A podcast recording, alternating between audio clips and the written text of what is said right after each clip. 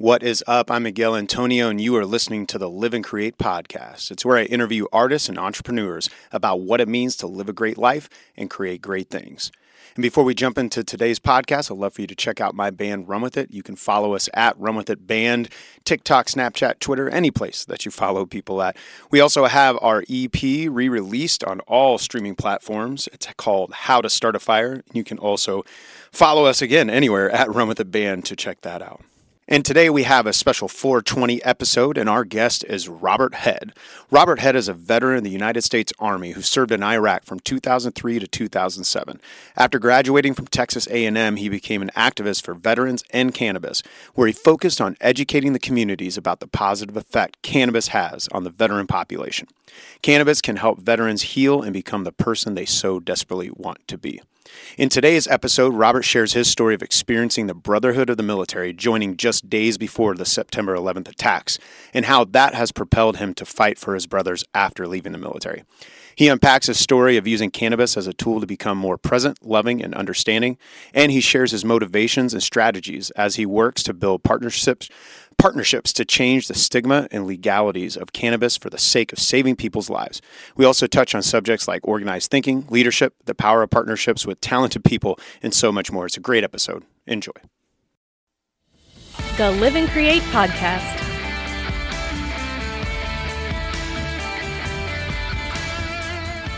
And I think mm. uh, before we are too quick to just pass it off as ancient artifacts of, of medical healing, we should continue to use them and then also increase our ability in the scientific realm. And and we we in america don't do that. It's either one or the other. And i'm like there's so right. much middle ground it seems like that's that's one of the biggest problems. Like i i have swung you know I, this politically is just a one small piece of this this whole conversation when we get into cannabis and everything but i've swung so hard i was really hard right when i was younger then i swung like hard hard left and it's like i feel like i've lived both those worlds and it and it just seems like in so many topics not just politics there is a lot to be had in the middle yeah. ground and the understanding and that's what it, that's what's interesting about the cannabis world and uh, that's Todd uh, Scattini. Are you familiar yeah. with him? Uh, oh yeah, I know Todd very well. I actually watched okay. y'all's uh, or, or listened to your podcast. Nice. And because I wanted to know, um, I was I listen. I get on several podcasts, and I like to listen to the podcast and know you know what how the flow is going to go and everything else. Right. And um, it, it also helps me make sure that that I, I meet the requirements of the person doing the podcast. It's your show, and I'm just here for the conversation, which I love because I love conversation. You're on it, and uh, and I do. But I, yeah, I have learned. I and I appreciate that. That's it's it's always cool to to know people are putting that time in. Actually, there was a uh, one of my guests. His his episode dropped like two days ago. Mitch Gray, and he mm-hmm. talked about that of like he looks at each environment he goes into as like how can I bring the most value, you know, and that that right. inspired me and but it, uh, learning a lot. I, am very green. Uh, that's actually not a pun intended to the cannabis world.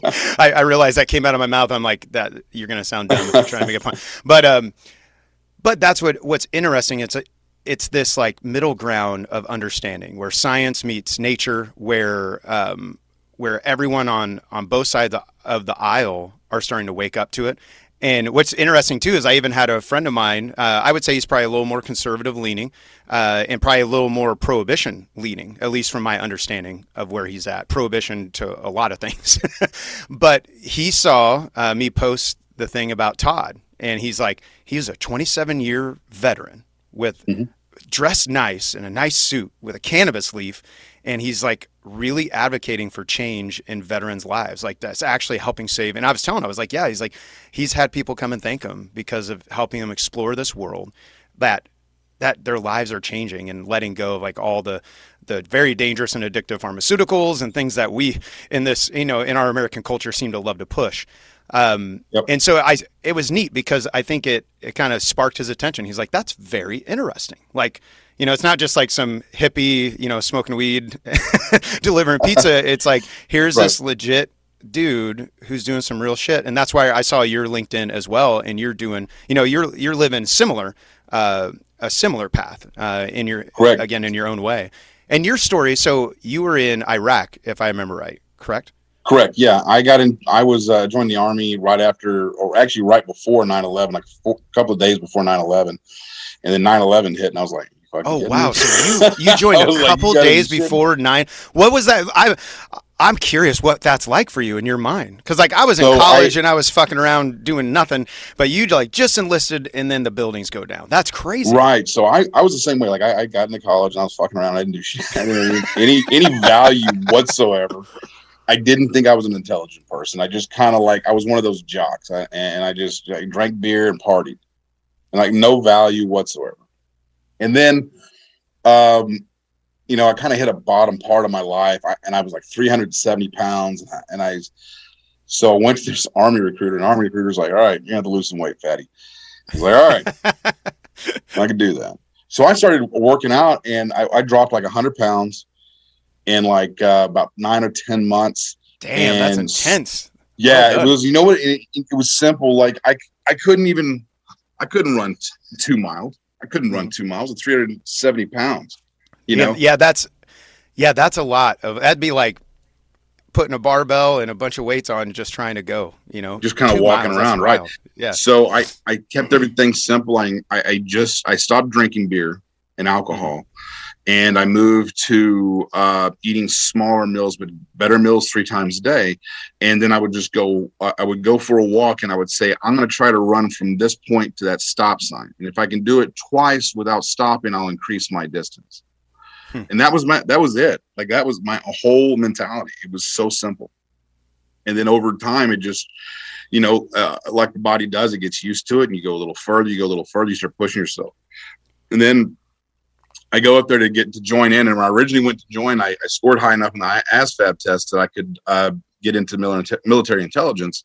Oh, nice. Um, but I wind up going in the infantry. what And I you, think you just didn't probably- like the idea of going to Monterey, California, or something? Like, Right, Is, yes. that, is that what it was? a lot of numbers and words they're going to make you read. so I decided that it would be best bet to go in the infantry. And I signed up, and the next thing I know, man, we're in wartime. Wow. and uh, I wind up going to I I got put into the uh, the basic training unit that was started in January. So it's about four months later. I wind up getting in, and uh, you know they were told us they were like, "You guys are the first units we're trained for combat since the Gulf War." So yeah, you know, get ready. And so with the whole mannerism uh, changed, and then when we invaded Iraq, we were there for that uh, third ID was there. They did the initial invasion, and then Second Armored Division came up, and that was with that was us. We cleared out Baghdad, and then I was part of the the surges and, and things of that nature. So Wow. spent a lot of time uh, uh, downrange. Half of my time in the army was spent uh, deployed to Iraq, and it was. And I remember that season. I where I was, we were right by Fort Riley, Big Red One, uh, where I went to college. A lot of my friends uh, were in the military, and I Mhm. remember the shift because it was like most people had this mentality, like, "Hey, I got some free college money and it's chill, whatever." Um, Yep. And then all of a sudden, it's like it, it became serious, serious shit. Like overnight, Yeah. like a whole new army and a whole new approach. Yeah, I think one of the biggest eye opening was when my the first rocket attack. I think that was one of the biggest eye openers. There were several. You were already downrange at that point. Yeah, I was already downrange, and me and the buddies were outside. We're playing dominoes, and then all of a sudden, this huge explosion hit. Bam! Wow. And we all just stopped. We were looking around like, "What the fuck was that kid guy?" Yeah. Stuck his head out. I was like, "What the fuck was that?" Sorry for the language, by the way. No, you're fine. And- Feel free. and so we just like grabbed our gear and we went after. And that was kind of like when they the insurgency started grabbing these mortar rounds and they started bringing them in, and it was just like that's when you realize, hey, this is no joke anymore. You know, we're Mhm. we're definitely in this war, and this is uh, accountability is going to be very much an, an important thing. You know, Right. where you are, what you're doing, the guys around you. So you want to become very close knit with these guys. And I think that's something that I, I, you know, you read a lot about. If you read the book like Band of Brothers, or you read Mhm. you watch uh, Shakespeare's uh, Henry VIII and and uh, excuse me Henry the Henry the Fifth, not Henry VIII. I've not Henry seen that. Right. Well, when you, he writes it, he talks. There's a speech that he he does to his men, Hmm. and he tells them, you know, you're like uh, you're my you're my blood brothers, basically, right? And he goes through this entire spiel, and I can't do it because I'm I can't remember all the words from Shakespeare. But the, the the point was it was beautifully written, and I remember hearing it. and I'm thinking to myself, man, it's from even in in the 1500s, that mentality of soldiers and their brotherhood is still very vibrant today. Right. And it has been that way forever. You see it in Roman writings. If you read, you know, um, when you read, um, oh, who was the Roman emperor that uh, came in after uh, Marcus Aurelius, Aurelius, who wrote meditation, yeah. right? And so in meditations, you read about this this bond of brotherhood and, and military and, and, these attacks they've done, and you know when they were fighting, um, fighting up there in, in Germany and the Germanic tribes. So that's been around for a long time, and we and it's real. I and again, I I feel like I've always been on the peripheral of it, but mm-hmm. I do remember a really close friend when he came back from his first tour in Iraq.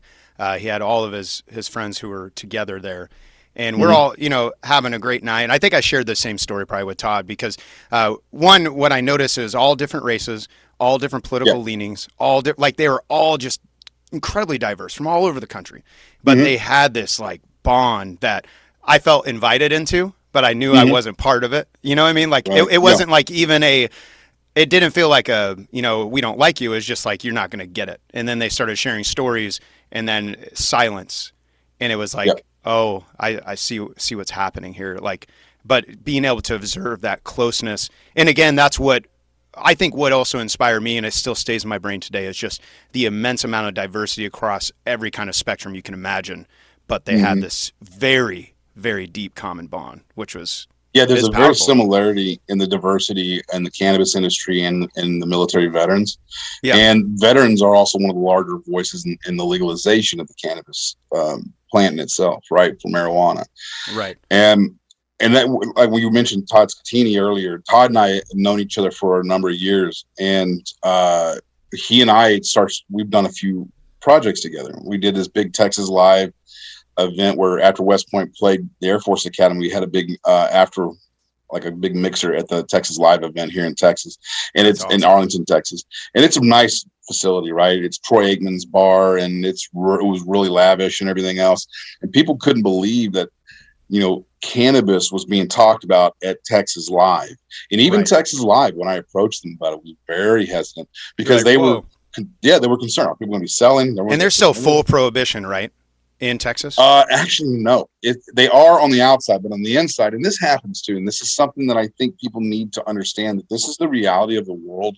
And you you can complain and complain and complain about the reality of the world, but it will not change the reality of the world, right? Like right. People people can get mad all they want that Elon Musk is going to buy Twitter, but you know what? I got nothing to do with it. If right. Buys it, buys it. It's Twitter, right? If it goes away, my my day doesn't change tomorrow, right? Right. It, it, it, at all. So the reality is that we can't change how corporations respond to this. So the corporations on the outside will say, you know, it's illegal, so we don't really have an opinion on it. But on the inside, when I talk to the directors and I talk to the executive producers or the or I talk to the CEOs, the CFOs, these guys, uh, and these totally, are all businesses in Texas. What you're talking about?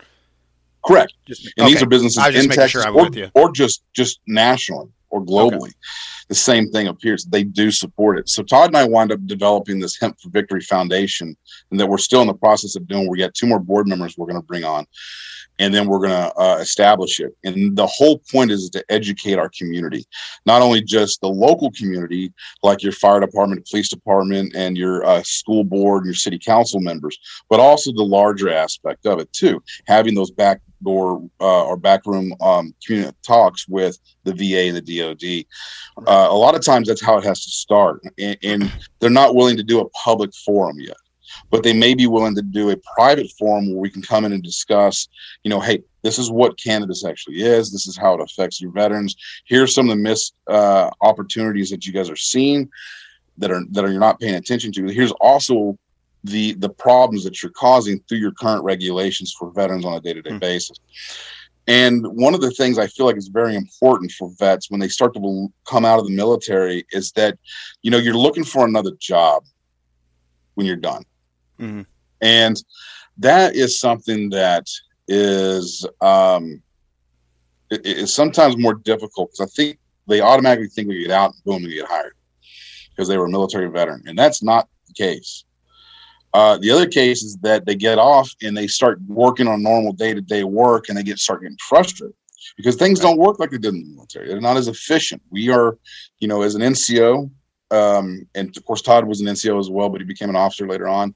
And there's other people that are that are on our board that are senior ranking um, and general uh, officers. Mm-hmm. As an NCO, you're a doer, right? Right. We we find out. Like, hey, are we getting shit done? But instead, you yeah. find out you're working an organization that just has TPS reports or whatever bullshit, and you're like, mm, exactly. And people are complaining about these little bitty things that just don't matter in the actual end game. But they're everybody wants to have their piece. Everybody wants to have their say, and NCOs aren't aren't used to it. And so this hmm. causes a lot of frustration. You get angry. You you say something you shouldn't say. You know, you get in trouble.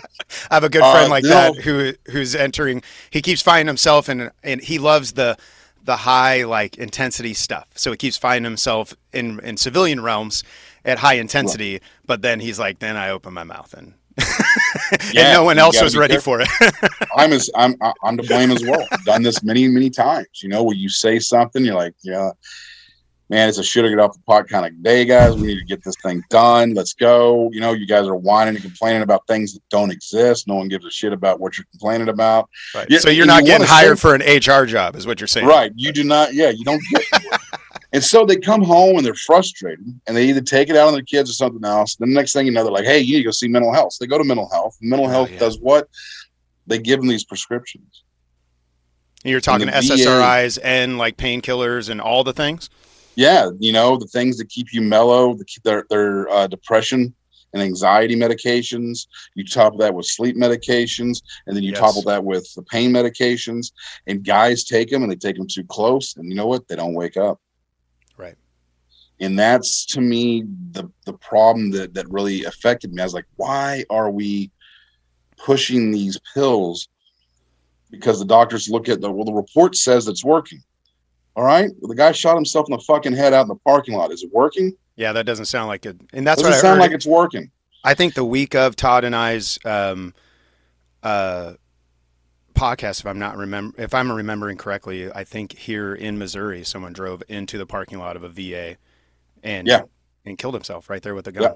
Yeah. yeah. And and he said that's just the reality of like week to week, day to day. Uh, yeah, it happens all across the, the, the VAs all across.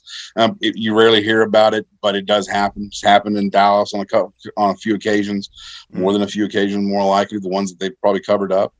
Right. But it's it, it's sad because I think we're not using that value veteran in our community like we should. Right. You know, one the of the things knowledge that, that and experience cannabis, that you guys and, and girls could bring to right culture. And there's a lot of there's a lot of value, but what they have to do is they have to learn to control their emotions and control their their senses, and that's sometimes not easy to do. Right. Uh, it's not that they weren't in control before; they were. But when they get into a new environment, they have to learn this adjustment. They have to learn to, to deal with it. And a lot of times, as we get into this new world of civilization and we start working, years and years go by, and we never really deal with everything that we worked, we, we did in the military, all the combat units and all the combat uh, missions that we did, the breaking down the doors and dragging people out of their house. It sounds cool and fun, but you know what? It, it's not because I mean, it is and it isn't. It's one of those things that Call of it, Duty makes everyone in America think it's fun.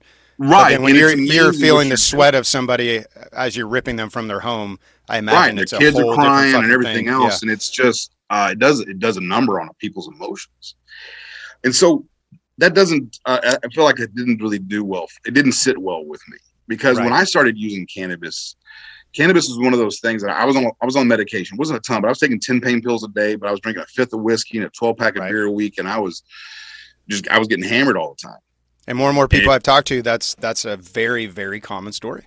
Like yeah, painkillers I mean, lead to the alcohol, guys. and the alcohol leads to a whole lot of other shit. You know. yeah, and I I wanted there was like in my mind I could see this person that I wanted to be. Right, he was I could see the man that I, I desired to be for my family, for my wife, for my kids, but I couldn't get there. It was like an invisible wall in front of me. Hmm. And taking cannabis, believe it or not, broke down a lot of those walls. It allowed me to deal with things. It allowed me to let things go that I had no control over. And I think that's something that a lot of vets have a hard time doing because we're put with a lot of a lot of things on our shoulders when we're in that Mm. are also out of our control.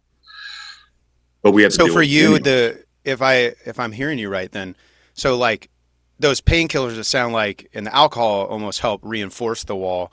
Where Yeah. using cannabis was it a thing of the wall coming down and now you felt like you could internally process, or the wall came down, you felt open enough to share something that you were going through, or is it both? What what were some of those nuances? That's a good question. I think it's a little bit of both, if, if I think about it correctly. Because whenever I, I, I look back on the on the times where where I was taking a lot of the alcohol and the pills, it, the little things in life would just irk the shit out of me. The little things in life, like looking through social media or something like that and seeing something that makes you mad, those things irked me to the Right. point where I just had to react. Right Mhm. cannabis uh, allowed that that kind of um, rage to just calm down. Like it just wouldn't. I, I used to. It, I would tell people it was just like a little flame, and all of a sudden it was an explosion of rage. Right. And um, I always felt like that was a, that you know that was kind of like what do they call those things? It's like you have a short fuse. Well, Yeah. cannabis gave me a longer fuse. That's cool. And because of that, I was able to process what was going on, think through what was going on. Is this really a big issue? No, it's not. Why do you care? I shouldn't. You know? Yeah. Where before It's it was just like the cycle, like it a little fuel got thrown on it, and then you just threw more fuel and just kept wrapping you up. Now you Right. can take a, a step back. And be- That's because huge. of that, I couldn't build the relationships I wanted. It's reinforced. That was the mortar that reinforced this brick wall in front of me. Huh. And man, I just I hated it.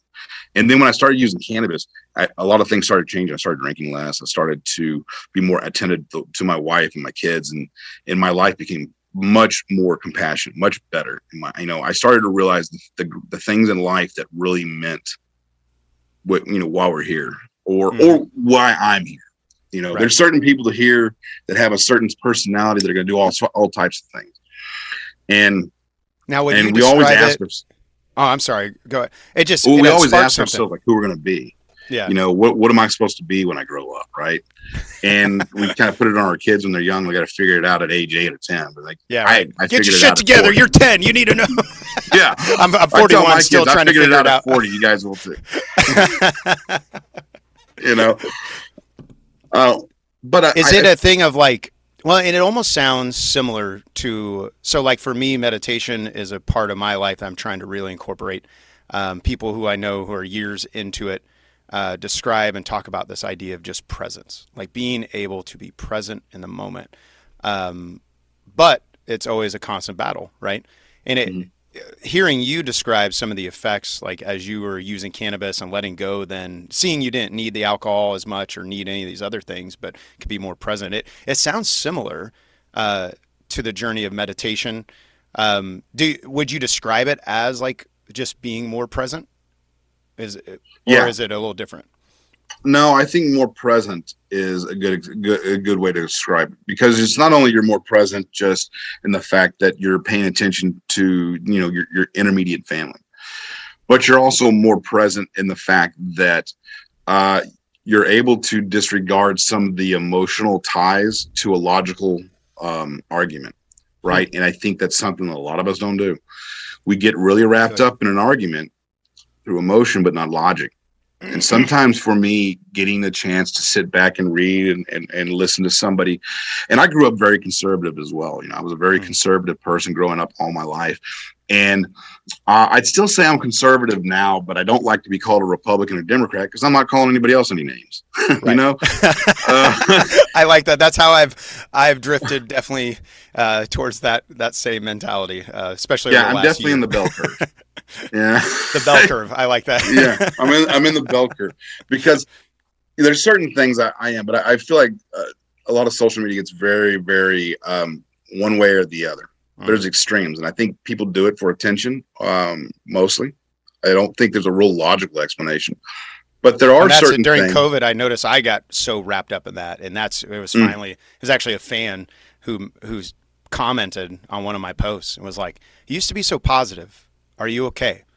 Is what they asked. Uh, and lucky, luckily, I have really cool fans because they weren't like, "Hey, jackass," you know, like they literally Yeah. seemed like they they they cared. And I remember looking at my wife, and I was like, am I getting really dark? She's like, yeah, things seem like they're really dark, especially online. And I'm like, oh, that, that made me pull back. And it's funny you saying like, you see someone's it's a spark and i felt like i got wrapped up in so much anger like every day is just so Yeah. fucking angry And I did, I did too. I got off Facebook because of the whole COVID and the elections and everything else.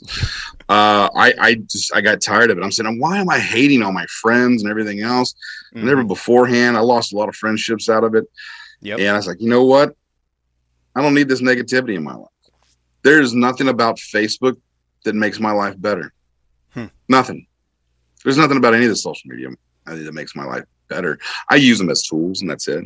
But they don't Right. make my life necessarily better. My wife, my kids, my intermediate family, that community makes my life better. And so that's what I focus on.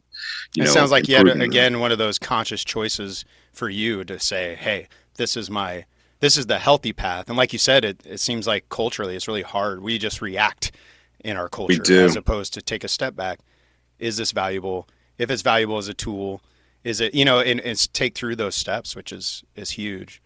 There was something you had said you were going into earlier about like when we were talking about texas and being um, like out front pro more prohibition but taking those smaller steps and a lot of people don't want to take those smaller steps.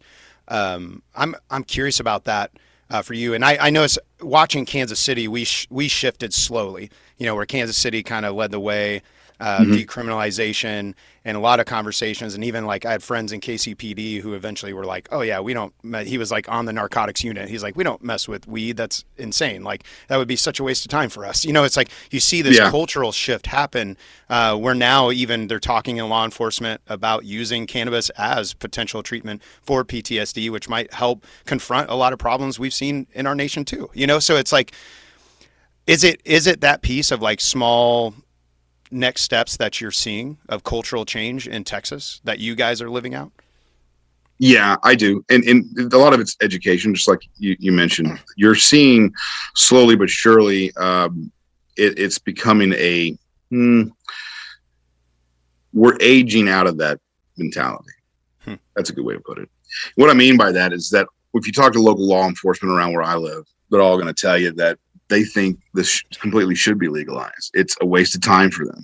That the people that they go after, the meth heads and everything else, just because they have weed doesn't mean that they're the same people that I that I get medication for or that use um, cannabis for medication. They're not the same people, and they're two completely demographics. And he says it's not really, you know, a lot of them say it's not really fair. If I had a kid that had epilepsy, Mhm. would I would I break the law? Yeah, you know, and, and I think- Absolutely. yeah, and I think that's um I think that's important because what it shows is that there's a there's a shift. There's a shift in the acceptance that the plant is uh not not to be feared. Yeah. Not that the plant's necessarily a okay, but that it shouldn't be feared. And while I know a lot of people don't like to hear that that's where we're at, it should be further. Yeah, it definitely should be. It should be completely legalized. We shouldn't be paying taxes either. But that's you know, that's another thing. right. If you study the history of it and, and how that started, yes.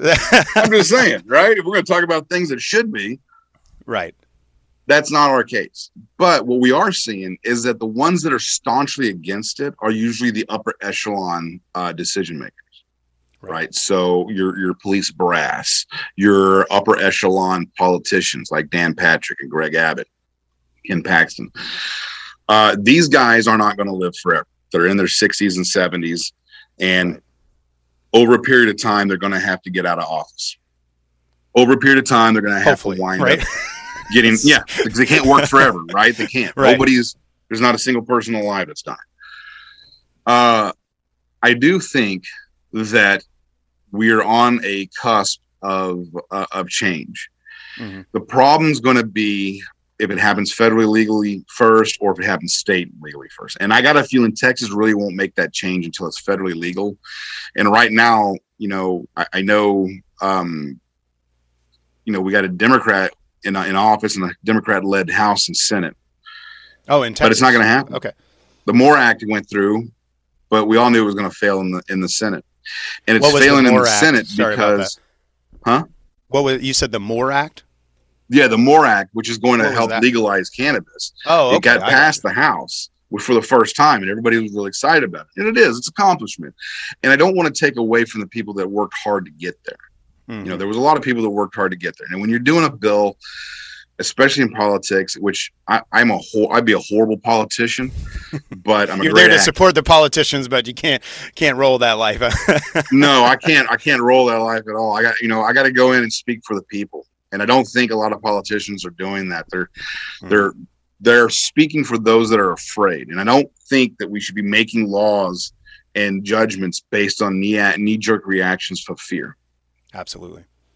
Uh, it's gotten us into a lot of trouble in the past, and mm-hmm. nobody ever likes to own up to it. So we don't have any, no, you know, there's no way of actually showing it that the, the problems of knee knee-jerk reactions have led to these issues. Right. Right. We haven't done a study on that, but I guarantee you it would look pretty interesting. Well, and, and it, it, even hits on the same thing that you were learning personally, you know, in your story of like you can either react to the spark or you right. can take a step back and logically look at a problem and see where the opportunities are, as opposed to just keep going down the hill to the bottom of whatever's waiting for you, you know? And yep. I think even logically, um, in when you think of the political realm, it's like, hey, let's take a second, let's step back, let's quit reacting or doing what we think other people want us to do so we can keep our power. That's a whole other conversation. yeah. So um, yeah, you gotta have to learn to play their game, and uh, to do that, a lot of the I've switched up my methodology in approaching cannabis activism, which is one reason we started doing the the Hemp for Victory Foundation. Right. And the, the the idea is that if we educate the people who are influencing our politicians, then we'll probably have more support on these bills when they get into uh, to legislation and start to vote on.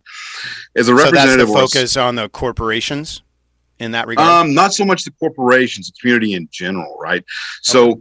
Say that this, uh, let's say you have a, a, state representative and a state senator that for the for the state house and, and state senate, they're going to vote on a bill they're going to first off before they vote on this bill a lot of times they're going to seek advice and they'll seek advice from local police departments local fire departments people within that their area that they are representing you know this will be companies major companies mayors city councils everything else. Those are the people we need to be able to reach and talk to and get them on board. While doing that we also need to have companies that are all that we can also get on board they'll support us and we can start doing uh found uh, you know uh, maybe a job fair where they don't test for cannabis or you know i'm working i'm finishing up a documentary right now we're going to have a uh, leaves of passion uh, five part series and we'll keep that going where we can keep showing different veterans and over across the united states that are having issues that cannabis helps them in right and so what we're trying to do is educate, but educate not in the fact that, hey, look at me, this is what I deserve. That's not the approach we need to have. What we're trying to do is like, hey, I'm asking you to pay attention because I'm hurting. I'm asking you to pay attention because we're dying. That's what we're asking you to do. Just listen to our argument. When, before you go over to the hill and you start voting, listen to our argument. And by doing these different types of op- these different types of options, right? Well, we have one where we're going to work directly with the the community, like city councils and things of that nature. And then you do something else that inspires the people that are voting or that are working for the companies that you're trying that are also influencing your politician. Right. right? We got to get the masses to tell them to do it. Because if you don't, it's not it, it's just not going to happen nearly as fast or as well as you would like it this is from my perspective and that's yeah. one and i think there's a lot of different ways to approach legalization and everybody's doing a very good job of it you know it's one of those things that if you're going to legalize something you can't just have one method and one approach there has to be multiple and no one person can do multiple approaches i can't do 15 different types of uh, events on told that are completely different, right? right. expect for me to get my message across.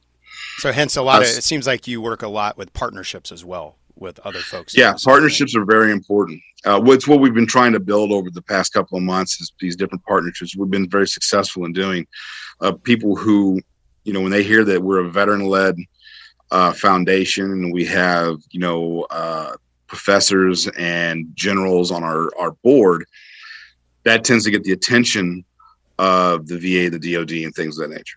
And you know, instead of just having a bunch of guys that you know look like hippies or whatever, uh, don't get me wrong. There's nothing wrong with that. Those people, Right. the hippies, were right for a long time. but it but it puts a and It's and well that was the thing is like even for me so i didn't even touch weed until i was like 34 um, Mhm. i was on tour and i literally had never touched it like in my life and finally it, it was even one of those things where we're like Uh, we some friends are in a rap group in chicago we're like hanging out after hours after a show and they're like offering it. I even texted my wife I was like are you okay if i do this? You know so I came from that like oh this is bad. And the only experience i had with people who smoked weed up to that point up until we started touring was people who just weren't doing anything with their lives. And so i associated in my brain especially because coming from a very very like conservative culture as i was you know growing up was again it was just it's bad. And then i started meeting people who are executives at like tv like like big you know broadcast stations and like other very successful musicians and business owners and everyone. It seemed like everyone i met was had weed as part of their lives. And i was like oh this is maybe different. Yeah, and, and it really does it works to, to change it as opposed to just the the hippie thing you know uh, which again isn't Yeah. necessarily bad that's that's person's choice for their life but for me i was like i know that's not my vibe so i don't didn't want to go down that road Yeah, it goes back to that perception is reality. And uh, people tend to, to look at something and take it for its first glance, right? So Mhm. you walk into uh, a police officer walks in, busts a guy, and he's got uh, he's got weapons and he's got meth and he's got weed, but he's also got water and coffee. He's got a prescription up there for you know depot or whatever it is, and and they don't mention that. But they mention That's the weed because it's illegal, and so now the first thing you see is like, oh well, he's a bad guy. He had Right. marijuana. Marijuana must be bad. but it's probably if the illegal plus weapons and the meth that made C. him bad right. yeah So it's a bad logical theory, right? If A plus B equals C. The problem is, right is that you didn't look at the circumstances. Right? You know, uh, well, let's say that you change that and you pull somebody over who is a pastor and he has a joint in his car.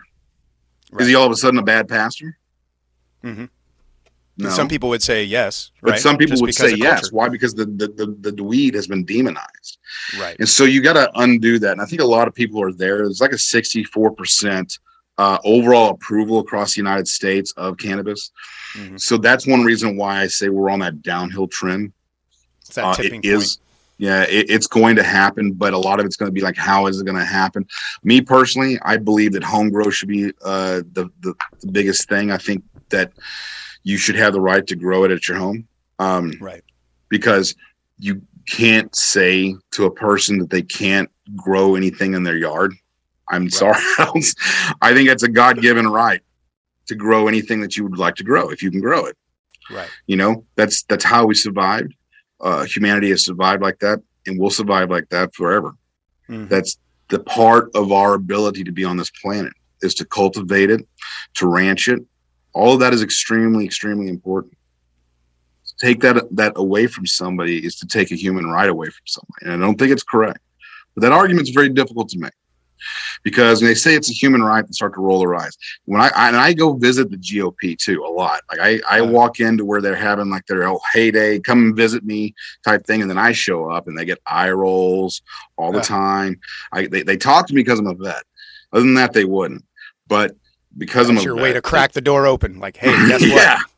And I, I get it all the time. I get constant eye rolls. I get constant, but it's something that you have to be able to put up with in order to get this job done. I don't like it either. I don't like going in and being treated like second class, but it happens a lot uh, when I go discuss that. Now, when I go talk to the Democrats, it's a lot different.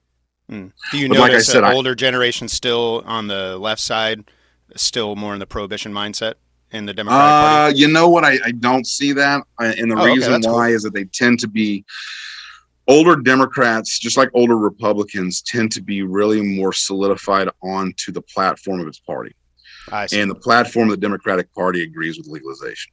So when you see the elderly guys, then they're remember, politicians are party people. They are not people people. They're not for you. They are for the pol- they're for the party.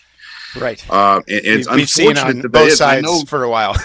yeah, and I and I and I know that like a lot of these young guys that got in, young women too, that got in, like AOC and uh, Dan Crenshaw, right when they first got in, I understood they got in because they wanted to do the right thing or what they felt was the right thing, and I got my own personal opinions about both, and I'm not going to get into that here. But my point is, is that over a period of time, they will become the Democrat and Republican Hmm. uh, representatives. There's so not- much power and so much money and so much right not the new york representative and not the texas representative Right. and i don't Well, and think I, I love your perspective of seeing like the actual real power of the people. Like, how do you go to the people then and shift the culture? Uh, culture just fascinates me in general. Like culture of a a band, culture of a business, culture of a city, culture, you know, and it just continues to grow and stack and stack. And uh, even when you think about like uh, legalization of gay marriage, it was a full cultural shift to where like hearing you say 60 40 now for cannabis like there was a season maybe just 20 years ago where it like most people were against gay marriage being legal Yeah. and then now it just it almost doesn't even matter if they're like a very conservative pastor they're like oh why would we stop someone from getting married you know like there was a full cultural shift and i think it was Right. a lot of that grassroots you know real conversations and real push there was a lot of legislation pushes too but you saw art you saw you know uh, movies you saw like which is interesting about your documentary of telling these stories in a powerful format uh, that's going to be coming out. Uh, so yeah i've i feel like watching that shift culture all around. It was almost like the the legality of it became like the final little check mark. It wasn't the push of it because like you can change a law but you can't change people right? Correct. So it's And the I- real work is changing minds and hearts. And, and you know as I, I remember of course when i was a young kid you know gays were were bad or or Right. what have you and i kept getting told that but the problem i always had was that i never met one that was bad i mean Right. i've met assholes but i've met assholes on both sides yeah there's assholes of all sexual orientations Yeah, and, and I never met anybody that was horrible. I was like, "What's what's the problem?" And then when they got into the marriage situation, I always asked. I asked everybody. I was like, "Why do you care what two people do that have nothing to do with you?" It's Right. a con. The only thing the government has to do with it is the contract. That's Mhm. it. They're just verifying a contract. It's two people that have nothing to do with you right that want to get a house and live on their own. All right. They're not marrying a horse or whatever. right. And even Like, if they did, another human being like, all right, well, that's weird, but you know, that probably only happened like one out of a million. yeah right So stop worrying about the little things. And then my sec my second argument about it with the church, um, because I, I said, now hold on, you guys are sitting at a 50% or four or or, or 60%, something like that, uh, divorce rate. Yeah.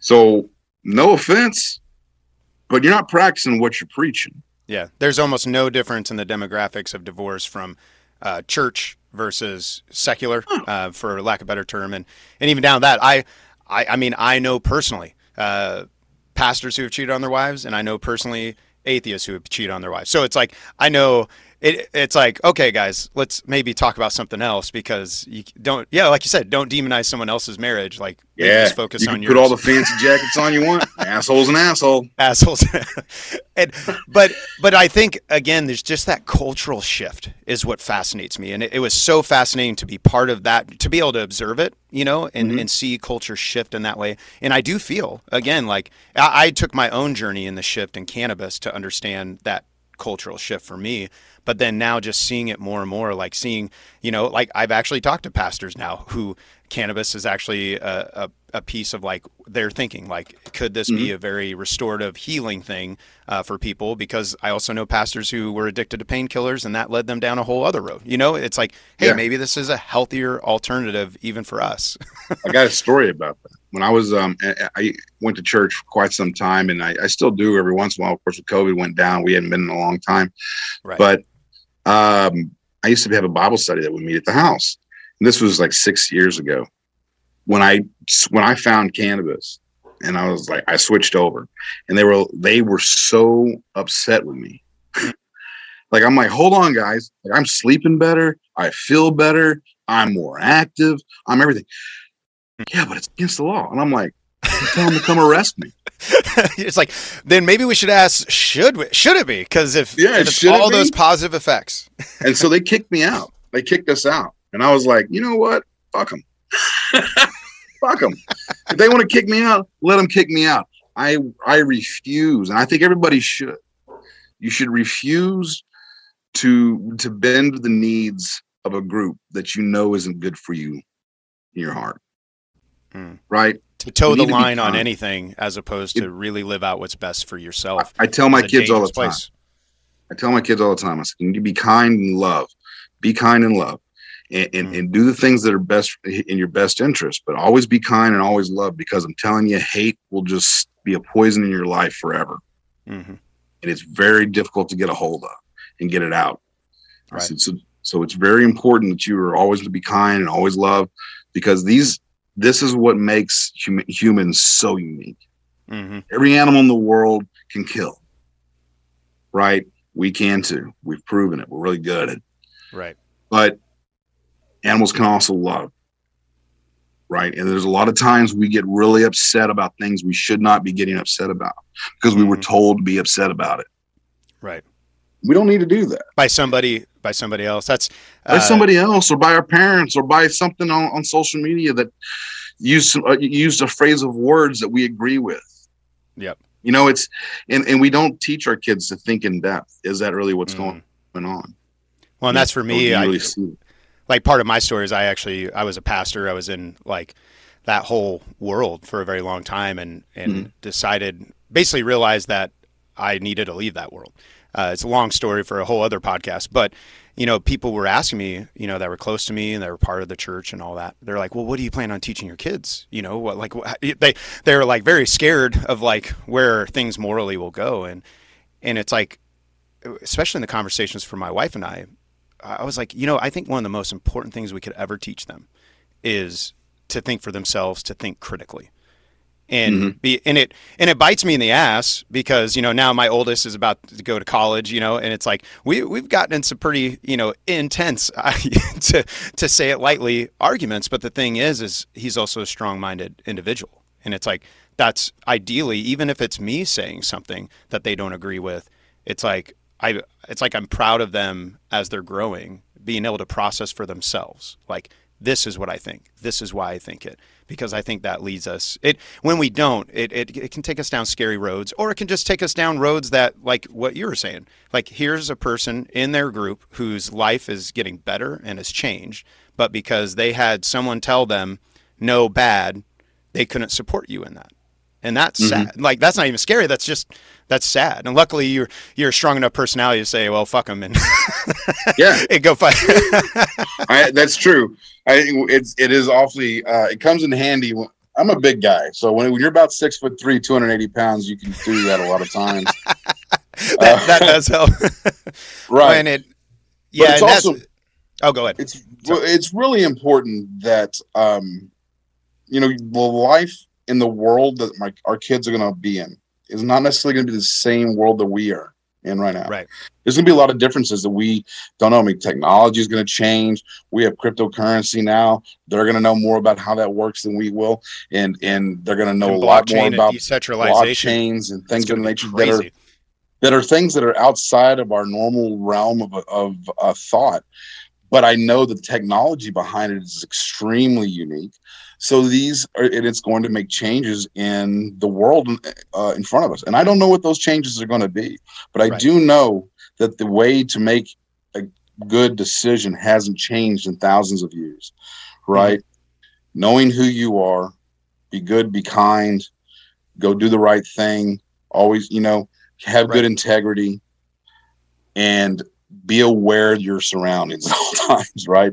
When there's certain principles that you can just you can trust it, you know, and Right. and they and those principles I think, and, and it's hard to see in this world right now, but those principles I do think that they transfer across all the realms. That's where you can see, you know, right and left come together to pass a cannabis bill. You know, you you, you can't like that's a uh, that's possible because if they're all on the same page of those principles, Yeah, correct. You know, you can true bipartisan issue, right. and Absolutely. and this right now, it's just not the um, the problems that I always see. Uh, let's say, for example, John Cornyn, who's our state senator here. One of the pro, or he's then our senator. Um, one of the issues that I have with him is that he is taking this advice from people who he and he never tells us who it is. He just says these experts Uh, and have told him, you know, that's not good for kids and everything else. I agree. right. But you know what? You know what else isn't good for kids? All those pills you put them on that make them zombies.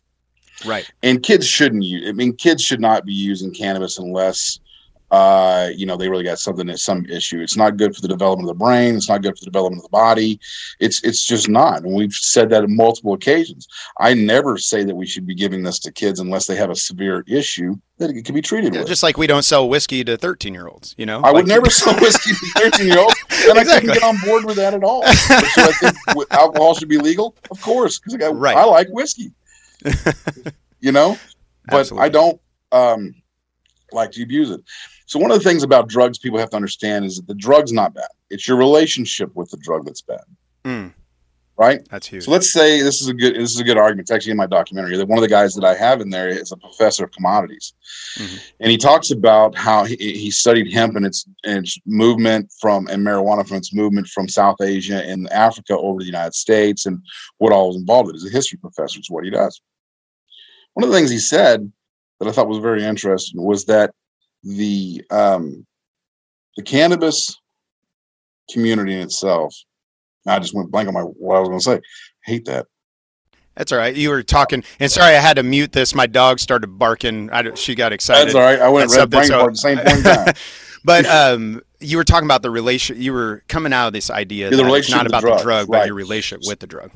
Correct. So the, one of the things he said was that let, let's say that you're out you're, you're out camping or whatever, and you fall and you break your leg. Well, heroin would really help you in that point in time to get to Yes, that's true. so that Yeah. you can get treated. so was the drug bad? Or was it your relationship with the drug that saved you?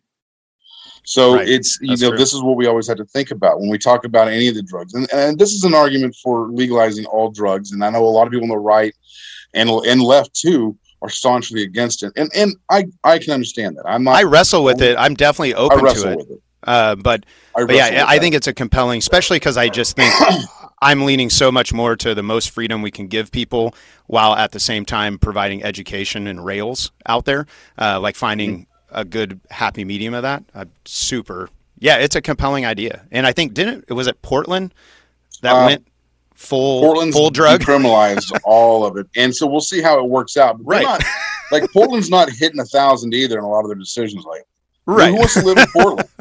You yeah, know, I, I do know some people who moved and loved it, and some people who who just left and they're glad they left. So it's it's this weird spot. yeah, I mean they've gotten some issues over there, but more importantly, I would look at this, the countries that have done it, and Mm. there's a few small ones that have done it.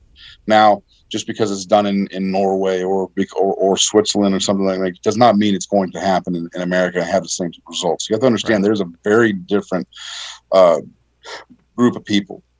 Yeah, Right. Uh, People culturally, especially like you think about us and guns versus like another country with guns. Like we have such a history and culture of guns. Mm-hmm. That's just a it's a different animal. You know, it's like we can learn from other countries, but yeah, we're all gonna and we're such a big ass country as well.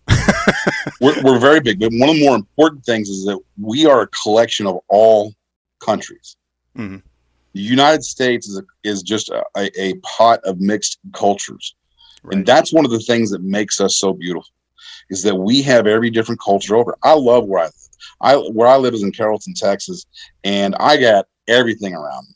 I got little India, I got little China, I got all the good Mexican restaurants and Latino restaurants, everything around me because they moved here, they brought their culture here, Mhm. and I get a chance to be a part of it.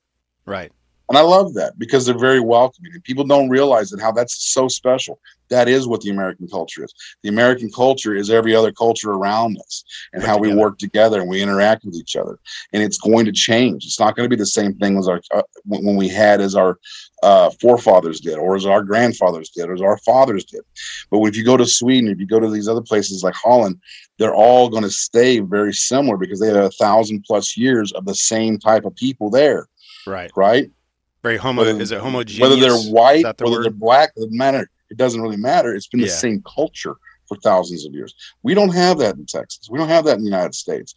We came over here from Europe. We established, you know, you had Indians that were here.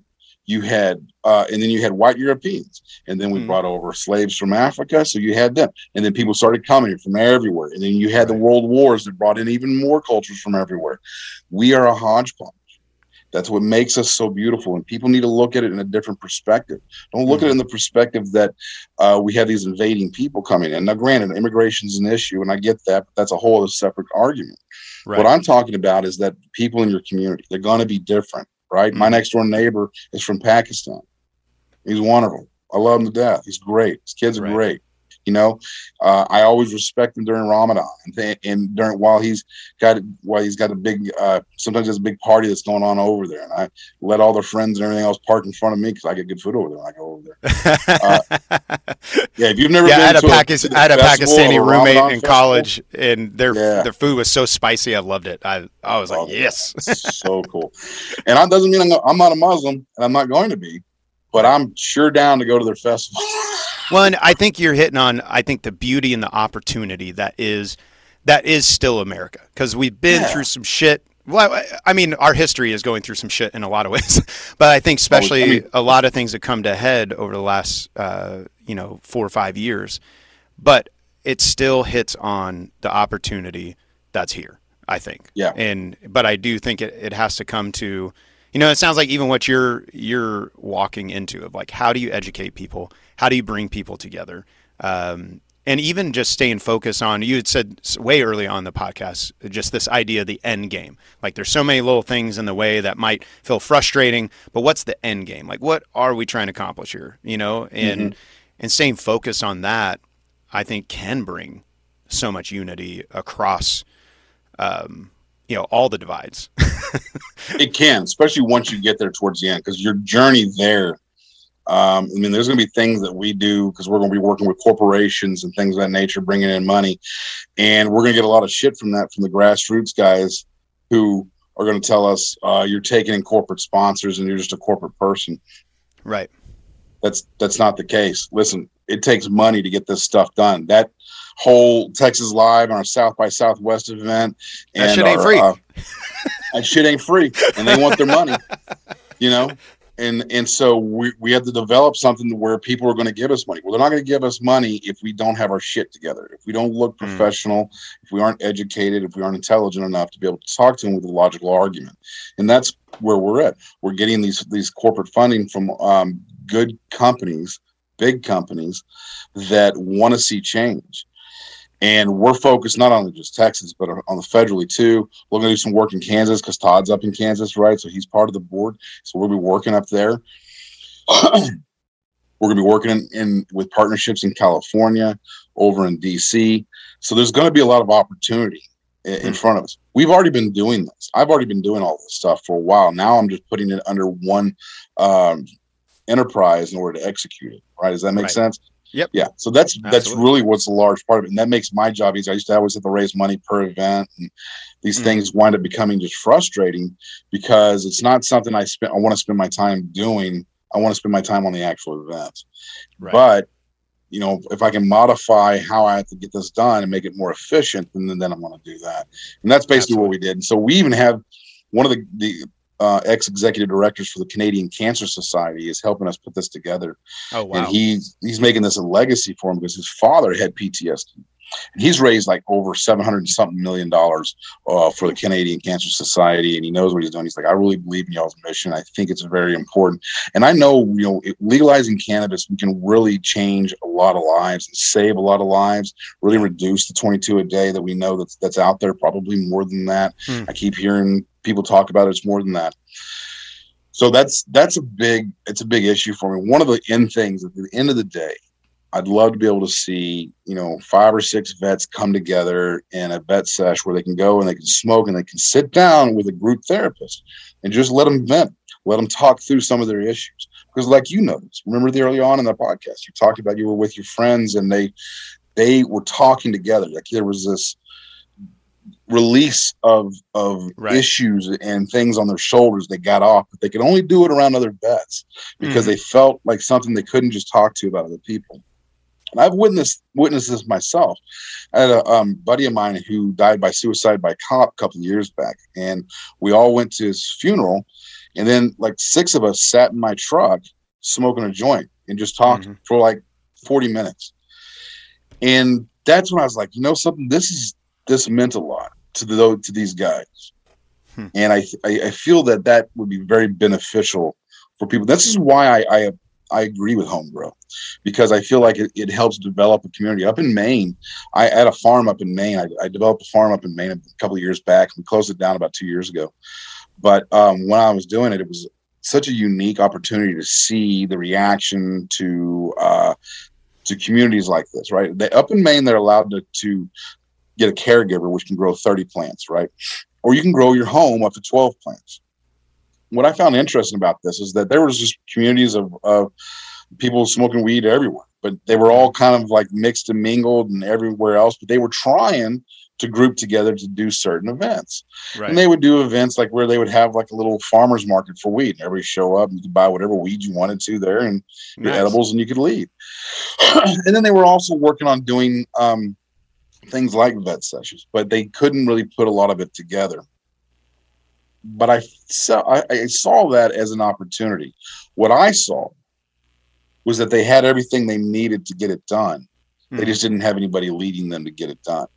the the organized now I can't go to bring Maine. it all together.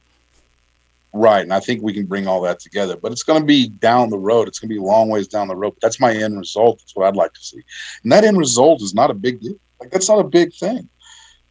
Right. I want to do vet sessions all over the place, but to do Right. those, that small little thing, to have six guys be able to group together, smoke a little bud, and sit with a group therapist, I have to do this entire marathon before that can Build the infrastructure. So, That's huge, though. busy. And I could even see. Yeah. It's interesting. We were we were in the studio. My band was in the studio yesterday, and we do these like question like series on barbershop chairs, and uh, it's it's almost like reminiscent of I forget. There's like some series right now where they, they're actually all in the barbershop, and they're either I think a lot of them have drinks or whatever, and it's like famous people kind of sharing their stories and. Oh, yeah. I think I've seen that. LeBron James and a few others. Yeah, that kind of thing. Yeah. And Yeah, I think I've seen that. and we were just kind of you know riffing off that and thinking of different ideas uh, long term but it, it would be interesting too like hearing your story or hearing your idea of getting the therapist for them but i think some of those folks down the road too like what would it look like you know as they've walked the journey to sit down and, and do the same kind of thing where they're they're all smoking together and it's you know live stream it or some to where they can hear these real stories because those some of those stories are so powerful um, and true. maybe let other people know that they're they're not alone in that. Uh, the when does the the documentary come out?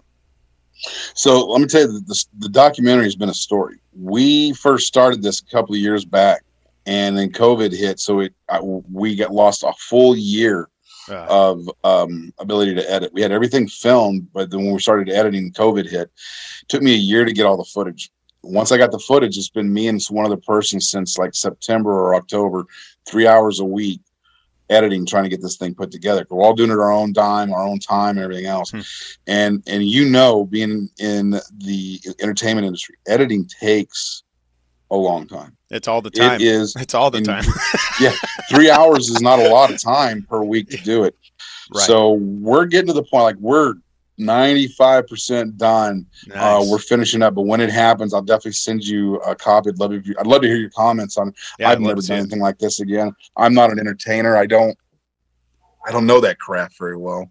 Uh, but the guy that I'm working with is a good friend of mine, and he knows the craft of you know uh, film and editing, and you know people have these different beautiful artistic crafts that I think can be used to get messages across, and that's what that's what art is, right? Art's Absolutely. getting a message across, and sometimes you don't understand it at all. You're like, man, I get that. Yeah, But then there are times where it resonates, right? Yeah. It resonates with somebody. And that in itself is the key. That's the trick, right? That's the trick we want to try to do. How do we make everybody else feel what I'm feeling. But I Mhm. got to put it in a perspective that only they're that they're going to understand, right? Because I can put it in my perspective, I got to understand it all day long, and that's a very difficult task. So we're hoping that we did that with this, and uh, I think it's coming out pretty well. And I think at the very end of it, I realized after this first, there's a five part series, and uh, the first one's um, called "Illegally Alive" or "Illegally Dead," and uh, I don't think I'm in the first one. I think I forgot to put myself in it. I mean, I voice over it. I do a lot of the the narrating, but Right. I'm not actually. I'm not actually. And I forgot to do that. I'm bad about that. hey, it's all it's all good. I'm really It's bad about good. giving myself credit, man. I'm, I'm just one of those. well, that wanna probably get makes you, in that regard, though, it probably makes you great at the leadership piece you're doing, to where you're not always just trying to push yourself in there, you know, and and you're yeah, it's all about the mission, really. You know, and I know a lot of people say that, but it is. It's, it's about the mission. We want to make sure that. I mean, you need to have recognition in order for to have, uh, you know, a footing to talk on, right? You need to have some kind of foundation underneath that, and I don't mind doing that. Uh, but I, I definitely don't want to put myself in the spotlight. I don't know if that's necessarily a, ne- a, a need right now. I think I'll get in the spotlight as I wind up doing more and more with our foundation, and that'll come as it goes. There's no need to push it right. right? There's no need to make something that's not there. And uh, I think that's part of my men- my mentality is to just um, you know to focus on the mission. But at the same time, I even my friends and my my wife will tell me that you do need to pay attention to some of those things. Like you need to pay attention to getting your own recognition for the things that you've done Right. because it will get swept under the rug. Mhm. You know, and that's and that's a good point. Uh, but I think this next, I think this documentary is going to be uh, is going to help out. And even after the five part series, the channel will be left open, and we'll have a committee that'll meet once a month to decide on what the next um, video or, or upload will be. Hmm. And we really want to focus on on finding either uh, film people or producers out there that are doing something about vets via cannabis or something in Right. that is done well right Key. i'm not looking for weekend documentaries i'm looking for somebody who it's their craft and they want to show how well they're, they they they do with their craft and this gives Mm-hmm. them a platform to do it. So we will be critical. Yeah. uh there'll be a lot of no's and, and a few yeses on who gets on but that's, That's for a reason. though. yeah and if anybody has a problem with that then they they can come to me about it. I'll take the complaint department you're, you're the complaint department, not the HR, just to be clear. yeah yeah i'm definitely the complaint department not the hr department well, you know, hearing your story, um, one, thank you for for sharing uh, this journey you're on. Uh, it it does make me think of Napoleon Hill. He's the author of like Think and Grow Rich and a lot of those other kind of books. But he talks about the power. Two things that jump out to me. He talks about the power of organized thinking and the power of mastermind groups. Uh, and it Mhm. sounds like you exemplify those to where it's like you recognize that, yeah, there's all these cool things happening, but we have to organize it. It has to be streamlined. It has to be focused. And you it sounds like you have this incredible ability, the mastermind mentality of like, how do you bring the best in in all these different realms to accomplish this particular goal? Because you're you're confident enough to know what you bring to the table, but humble enough to know, hey, I need a really badass documentarian, and I'm not going to be that guy, or you know, whatever it is. so Oh, it's, it's really yeah, cool. You know, know your role. I- I- it's I really cool to hear that, though. Yeah, I think that it's imp- one thing about the beautiful thing about having Uh, people around there that are passionate, right, is that everybody has a craft or a gift they're good at, and if you can find out what that is and you can use them appropriately, they feel inspired. They feel wonderful. They're more than happy to to do and pay them the right price, obviously. But you know, they feel important, like they're a part of what we're doing. And I want them to feel that way. I want them to feel like they're a part of this. That's why I selected them to be a part of the the, the, the planning group. Whenever I do a, any event, I keep a very limited number of people on the leadership board of that event, Right. and I do that for and I let them know. Like people who come in and like, hey, here are the four, the decision leaders. These are what's going to happen. This is what who you'll talk to, who you t- you talk to. Um, if you have any issues with it, let me know right now because that's it. That's that's how it's going to roll out. And if people start to complain or what have you, then I can. I usually will have like a sidebar with them and let them know that hey, this is how it's going to work. And if you don't want to do that, then that's fine. I'll find somebody right. else. You get, but let me know by tomorrow morning if you're if you're in or out. Because I, I, to me, that's, it's not that's the hard part of leadership, right there. it is because it has to be, and, and I get it. People want to, to to participate and they want their voice to be heard, and I I love that. Build your platform and voice. Yes, this is my platform. This is my voice. You're gonna play my game. You're gonna play by my rules. Right. And the reason why it has to be that way is that it will not, you wind up at the end of the day with a message that is not act, that's either confusing, uh, that's not really specific. There's too many things going on. People are upset with each other. Why? Because you guys felt like everybody's entire uh, voice on this topic was more important than the others. Right. It's not what we're doing here. You guys want well, to do that? Compromise tends to. It seems like compromise tends to dilute things, um, it does. as opposed to getting people in the room. Like this is our goal, and the way I like to approach things is like, here's our goal. Now let's discover the best possible solution for that goal, as opposed to mm-hmm. making everyone feel like because it's like sometimes my idea didn't get us to that goal, so we use someone else's, or vice versa, and it's like, right. yeah, and yeah, the whole like you know, planning and leading by committee doesn't it it doesn't seem to work. Uh, I think there's a new nuanced way to actually lead people to like they're they feel heard, they feel part of it, but the, everyone mm-hmm. understands that we're here to accomplish this main goal. So, yeah, everyone set your shit aside. What's the best idea, as opposed to, you Correct. know, I don't want to hurt your feelings. yeah, and keep your leadership small uh, circles small so mm. that you're not having to convince 30 people of an idea you only have to convince four right? Right. And so that's that's another big thing right? I don't need a ton of people. Like if i worked with texas live it was with the executive director of asa you know uh, one person from Weedmaps one person from our local dispensary in, in texas called good blend. And uh, that was I think we had one other person. Other than that, that was it. And this is how it was going to roll out. Here's the funding. Here's each one of y'all's jobs. Here's each one of your uh, each one of you has a budget. Right. All right. Come back to me with with what you would like to do. Let's see if it fits into our format. They come back to me. Yes, no. Let's make this change here. This change here. Does that work for you? Does that work with you? Yes. Good. Go execute it. Nice. Tell me when you have the results back, and we'll go to the next phase. And that's it. Because the people I choose to do certain things, I know they're good at it. I wouldn't mm-hmm. have chosen if they didn't. So why would I want to micromanage them on what they're going to do? Right. I just, you know, like when I use my film Such guy, I tell them to show up, to take pictures of the event and everything else. I tell them, hey, we're going to want a link for the pictures and a link for the videos. Uh, you know, this is the the outline things. that's it. I send him a paycheck. He shows up. He does it. Sends me the links. Brilliant. Right? Because it's his part is necessary, but not necessary to the leadership issues. Mm-hmm. Right? So Absolutely. treat it as such. He's happy with it because he doesn't want any more responsibility. he doesn't need it. he just wants to execute. He yep. just wants to execute. He wants to get paid. He wants to do his thing. He wants to be part of the project. Fine, I can do that.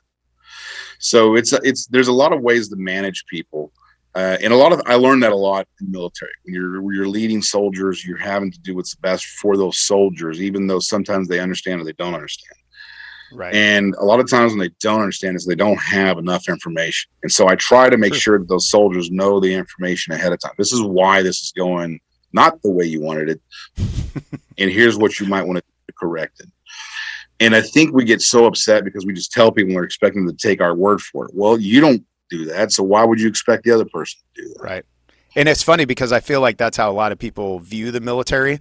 And again, I'm more uh, an outside observer, but uh, Jocko Willink is uh, I uh, author that I love. It was in the Navy SEALs, did all that. He has a book called Extreme Ownership, and he mm-hmm. talked about like he was the like head of their entire Special Forces operation, you know, like team, but mm-hmm. he still talked about how you know it wasn't about executing my my will because i'm like god. It was about me training and informing people. And it right. was like this idea of servant leadership.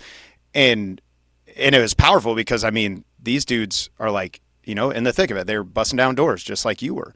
And yeah so like, not only you're teaching them teaching these day-to-day things to keep them safe in their in their job you're teaching them how to become a better soldier, shooting and all this other good stuff. Right. And you're also trying to help them out with their paperwork or problem, all this other stuff. But one of the things I find an issue with a lot of NCOs, not a lot of NCOs, but this is a common thread, thread throughout NCOs and the Army. And, and, and I see this also in just daily management and workforce today is that they tend to take this micromanagement view on. Mm-hmm. Or I'm going to take this hard ass approach and they'll just do it because I'm the, you know, I have a loud voice or, or, or I am the senior uh, NCO. And so there are times where you're barked at, you're told to do something, then you need to shut up and do it Right. And I get that, and that's okay. There are also other times where you're trying to have a soldier do something that can really impact their future, and they need to know why they're doing it. Hmm. And because they need to know why they're doing it, it'll help them in the future make decisions when it's also when their ass is on the line in the future. And your ass will always be on the line in the future. So having that understanding like, like your soldiers need yeah, right. Your soldiers like yeah, I do too uh, your soldiers have to learn to make proper decisions. Remember, you're you're not only training them to be in shape and, and do all these extraordinary things. You need to teach them how to make decisions, how to think things through. And I think one of the things that helped me out was cannabis allowed me to do that, allowed me to kind of slow my methodical thinking down to to see what was the right approach, explain it properly to the to people around me. Now, I'm not suggesting that we give a bag of weed to everybody in in the military and they'll be fine. Uh, it's probably not necessarily the best case, but you can like develop. You can have them take certain medications to to keep uh, their their depression and everything else can be switched over to cannabis and would also in turn help them with their uh, decision making. They people say all the time that oh the decision making. Listen, when you're smoking weed at the time is probably not the best time to make a decision. I've had all sorts of crazy ideas when I was smoking. it's when you're come down. It's, I it's, felt like I was tra- traveling traveling through time one time when I just went way too hard, and I literally was like, "How am I? Where, where am I at? What's happening?" probably not the time to make a decision. right, that's not the time. What the time is though is that what it does is even afterwards, right after all the effects have worn off, I'm still very mellow. I still don't get very upset. Even if I hadn't smoked for a couple of days, I still don't get upset as quickly. Right. It's been in my system long enough that I don't, I, I just don't get upset as quickly, and I'm able to still make conscious decisions through a clear head. Right. Yeah. Uh, and I think that's part of the problem. I think that if you take the medication, that the effects of the medication are still going to be the same for a very long time. And that's not true. You know, 45 minutes, an hour later, you're clear headed and you're pretty good to go, unless it's like an edible right. or something. And it may take a little bit longer. But after that, you're normally fine. You right. know, you're normally just okay. And you can do this at night before you go to bed and right. wake up the next morning and not do it again until later on that night and sleep exactly. through it and everything else. And that's a good way to do it. The important thing is that it, it slows down the brain long enough for you to make competent decisions. Mm-hmm. And you, like I said, you don't do it when you're smoking the weed and 30 minutes afterwards decide to put something together. Right. right. You may have a pretty good idea but you don't put it together, right? You yeah, write it down and you can revisit it later. Right, revisit it. Great point. Revisit it and see if it was a good idea. See if it'll work out. Because yeah. you're now all of a sudden your brain is slowed down to, to the point where you're not a knee jerk reaction like we talked earlier, mm-hmm. and so you're able to see far more solutions to your current problem that mm. you didn't see beforehand. Why? Because you don't have this rush to get the job done because you feel like it's a necessity. You feel like if I don't make this decision right now, uh, with extreme results, then it was a wrong decision. Or, or is there a better approach to still obtain the end mission hmm. and salvage other relationships while you're doing it? Right. And so, one of the things that that uh, I think cannabis does do is, is help us in that in, that regards. Now it helps me in that regards. I don't know about everybody else, but I know it does help me regards. I well, it does seem that, like strains, certain kind of strains, seem to affect and impact people, and that's I've I feel like I'm on this slow discovery, of trying to understand that about myself as well. You know, of mm-hmm. like.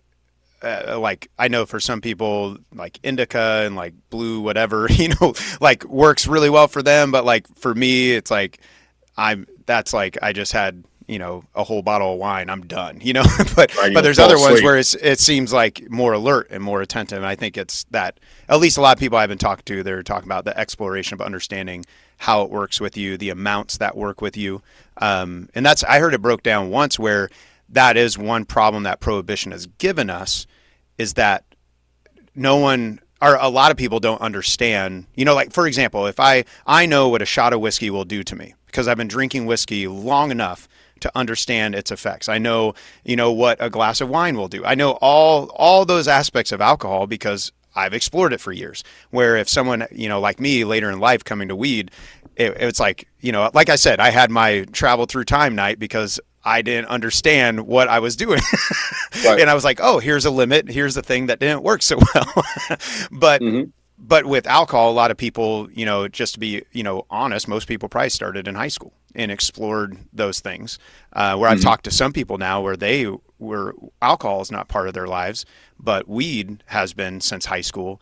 And now they know every strain they know how it affects them how this much will affect them how that much will put them in this other state. And it's like they understand it and how to utilize it as a tool again. And that's exactly a it, it's a tool for to use for your body most medic all medications a tool right you can overuse Right. it you can underuse it right like we said earlier it's your relationship with it so one of the things that i feel is uh the kiddos. Sorry, my dog. My dog's Just- been going nuts, and he, I, I texted my son earlier, my oldest, to see if he could take her out real quick. So apparently, she doesn't want to go out. She just ran back in my studio. That's she, she's having a rough day.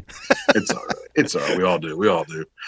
Uh, yeah. The the idea that uh, the longer we're that cannabis is illegal, the more people find ways of using it. So for right now, like we have this Delta Eight. You heard about Delta Eight, right? Yeah, I and I I can't. I have friends that like it. I can't stand it personally. Yeah, so. some people like it, some people don't. What it basically is is it's from the cannabis plants, from the from the plant. What they do is they isolate the delta eight cannabinoid, right. and then they make edibles and everything else out of it. So delta eight is basically like um, delta nine, which gets you high, but it's a smaller uh, form. But when it's in high concentrate, it can get you high. But it seems to be having weird effects on certain people Yes. not- not like uh, taking you to the hospital where you're going to be in the hospital for a long Correct. time and die. It's not doing anything like that. Although some people have gone to the hospital because they've taken it and they're experiencing weird things, and the best thing to do is to sit down with some water and get through it.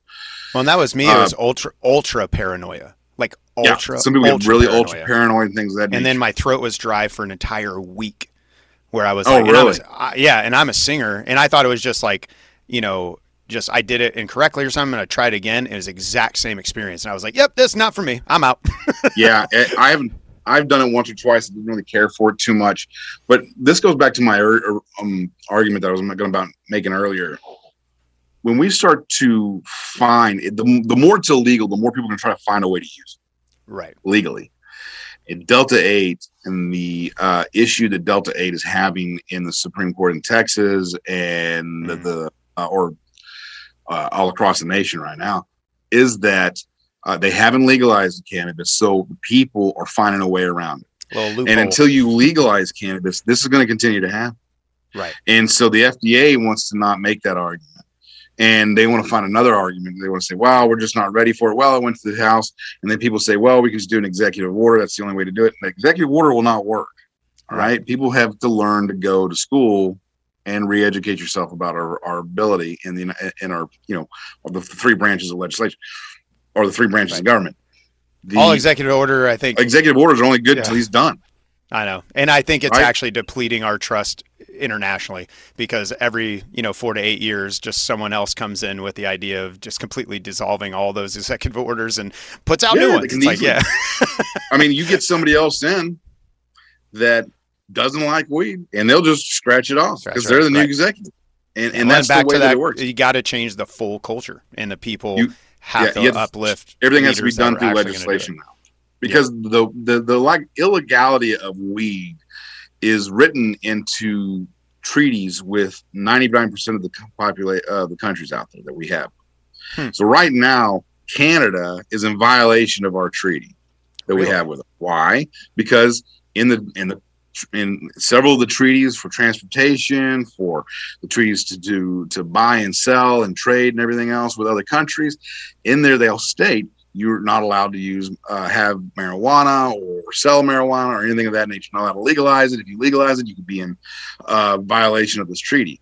And I know this because I had a conversation with uh, a parliamentarian in Jamaica and a doctor in Jamaica about a year and a half, and talking to them. So in Jamaica, you would think that it's legal, but it's not. It's legal to the Jamaicans because it's considered a medical thing, a, a, a religious, religious tool, thing. so they can yeah. use it. But if you go there just willy nilly and you're heading over to one of the resorts, uh, you're not allowed to smoke it. Interesting. But you treaties. can get it through through getting your paying a hundred bucks and getting a, a card, and you can buy it there at the resort. So why is this so complicated? It shouldn't be. It should be very simple. Legalize the whole thing. Right. He told me is that because you don't tug on Superman's cape.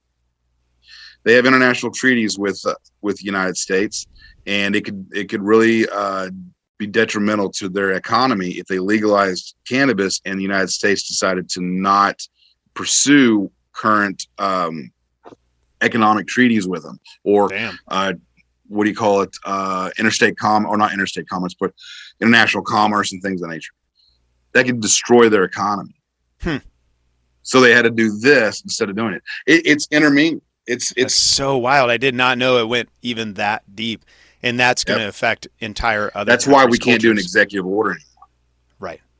Yeah. No, I feel you, man. I I love your approach. I love what uh, you got, you and Todd, everybody are doing. Um, and thank you for sharing your story. I, I have two more questions for you. Um, and sorry, I went we went long, but it's such a good conversation. I hope uh, I hope you're right. okay on time. Um, but but yeah, last two questions uh, based out of the podcast itself, uh, Live and Create.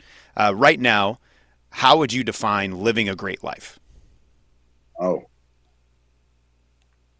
Oh, man. Well, for me,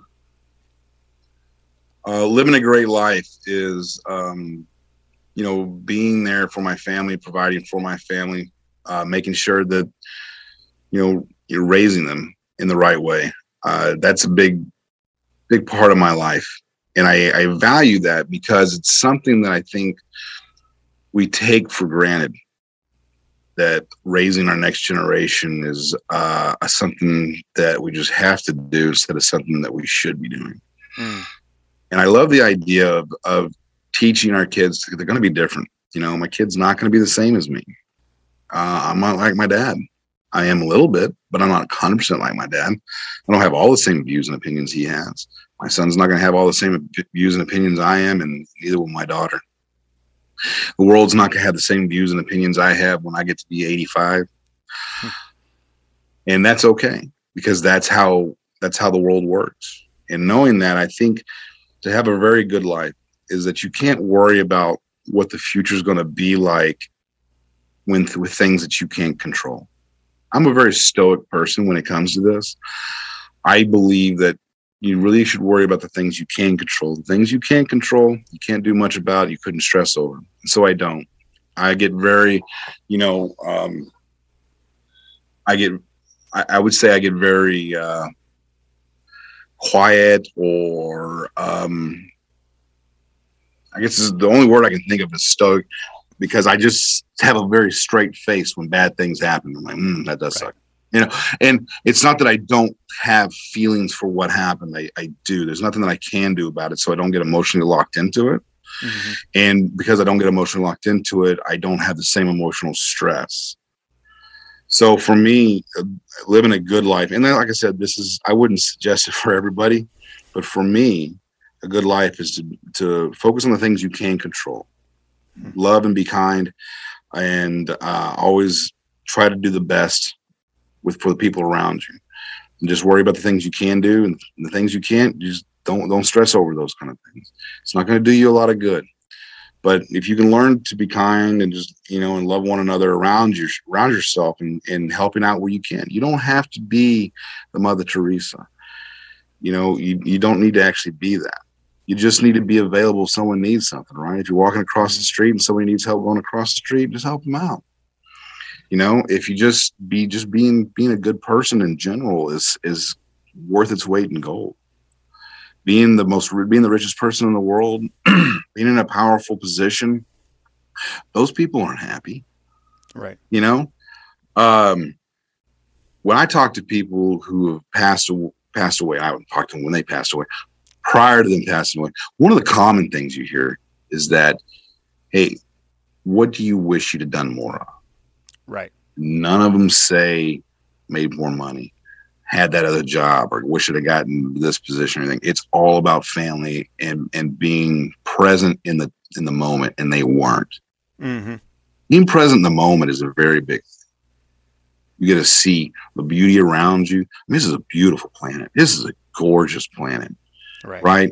Go hiking, get out, see nature, see what it is that you have the ability to live in and take and, and respect it and be thankful for it because it's not going to be around forever if you if you don't get actively involved in keeping your community safe or keeping your environment safe. And I'm not saying, you know, I'm, I'm not talking about going crazy with the new Green Deal, whatever they have out there. What I'm talking about is in general, right? Right. Being kind to your community is also being kind to the environment and everything else. It's it's very important. Don't need to overstress yourself. Don't have to be a Superman. None of that. You just need to be kind. Be surprised. Just be kind. You're gonna get all the enjoyment out of it you want to, right? Go to bed at night with a nice warm heart, you know, next to the person that you love, and and man, that tell you right there, that right there is worth its weight in gold. Right. No, I love that, and that's um, man, I'm gonna probably uh, I'm gonna just look it up. I'll probably mess up the quote. There's a a guy I listen to a lot named Naval, who's an investor, but he talks about wealth, um, of like you know all around wealth, Mhm. uh, well being, not just money itself, and something that really hit me yesterday, and it sounds very similar to what you're saying. I'm bringing it up here because I don't want to mess it up. Here it is. The world reflects your own feelings back to you and that man that just keeps sitting with me i want it to sit with me hopefully for the next few years like it's just if you have that peace you know and even back to the beginning of your story like you found a way you know through cannabis you found a way through this this lifestyle Mhm. to separate yourself from just the reactive vibe and be able to actually step back and say what's the right choice what's the good choice and it's like the more you practice that the more you see good around you the more you see opportunities to do good around you. And it seems like it just continues to build and build. And i've even noticed in a room where especially as an artist like you get up in front of a room if i'm in a bad mood or a shitty mood usually that's the experience i'll have for the night. You know, it was Yeah. a bad uh, quote unquote bad audience. One of my mentors says there's no bad audiences. There's just an artist that didn't do his job. And it's like and it- it's like it's like ooh you know you take that to heart it's like if i come out and bring energy and bring joy and bring connection i'll probably start feeling the same thing back you know um, on stage so i love that. Well and for last question uh, how how would you describe or how would you define creating great things right now? I want to define creating great things. Um, I would describe it as as journey, right? Great things don't happen overnight. Hmm. They don't. Whether it's being built by human hands or created through a series of partnerships to develop, you know, organizations that help feed homeless or or do something good for your your you know community or your city or or your country it's a marathon. It's something that you can't expect to do two or three things and accomplish. It's something that you need to be willing to take failures and understand where you went wrong and try again. Hmm. making great things happen um, through passion and love is ba- is there a um, it's a romantic tale, right? right of sadness and and uh, joy. It's a Shakespearean play, to be exact, right? I think that if you learn that you can that that's going to be your avenue to create a great thing, And you accept that and you just keep going. Just keep going because you're gonna fail. I failed four times and I know I've succeeded. And I just keep trying. I keep doing these things because I keep feeling like it's the right thing to do. That's where my heart feels led to do. So I go there and I go there with an open mind and I go there and I Mm. think through it and I do my research and I do my due diligence.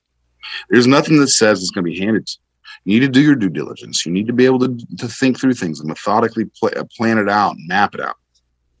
Those are skill sets that lead to doing great things. Hmm. Not everybody who has a great idea will accomplish.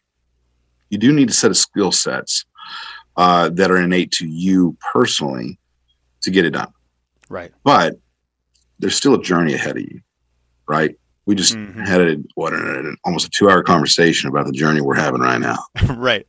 and it it is it's going to constantly be this way it is not going to change no matter how you think who's in power it, it doesn't matter these are this is your reality and how it's going to play out is it's long and you're going to have to get some doors slammed in your face and you're going to have to have some eyes rolled and you're going to have to have somebody who doesn't want to talk to you anymore you're going to have to have somebody who's going to turn their back on you but if you know it's the right thing Hmm. and you should continue to do it. Now, that doesn't mean you should impede on other people's personal rights and privacy. I, that I don't agree with. But you should still maintain of trying to change the world for better without interfering with somebody's, you know, private affairs. Right. Cannabis legalization doesn't doesn't interfere with anybody's private affairs. I don't care if people use it or don't. I don't want you calling me a criminal for using it, and I don't want you to fire people for it who are trying to support their family because they chose it over the pills. There's where I disagree with, and that's what's leading me to do what we do. So I would say journey. I love that. That's that's really cool. I that you said, you know, it's a Shakespearean play, and one thing I've been wrestling with is it's it's always been just highs and lows. I've I've started businesses, I've always been in the arts and, you know, doing that. It's always highs and lows. And it's like I'm like, okay, I need to enjoy the process. Um, because it is a process. But then now I find myself getting mad when I'm down. But I'm realizing I think even some of those dips are part of that process. And it's like, almost like just learning to embrace that piece too. It is- Mhm. it is almost like living out that highs and lows. I think that's why Shakespeare is so like has stood the test of time because it is the highs and lows. You know, it is the full Yeah. aspect of the human journey and I I'm more just processing loud. I think me trying to enjoy the journey almost made me not enjoy it because I felt bad when I felt bad. Where it's like, oh, you know, maybe it's, I just feel shitty right now. So, but we're gonna keep And, moving and take forward. that time for yourself Yeah, to just reset. And it's okay. We're all human.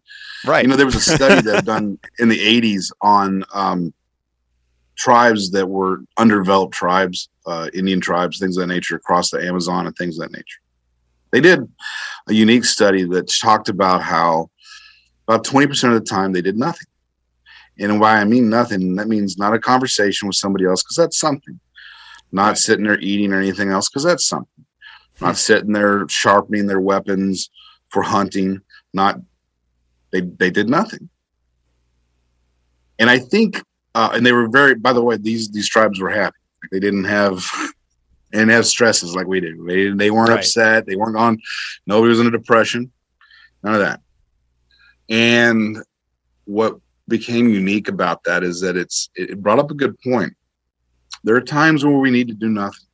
hmm There are times where we need to just sit by ourselves, maybe overlooking a river or whatever, Right. and just be to yourself for, for a while. That's okay. I think you should do that. I think everybody should take that time of self healing. It's extremely important. You, uh, you know, you are only as strong as you can be, and if you don't learn to hone your weapon, weapon's not going to be any good.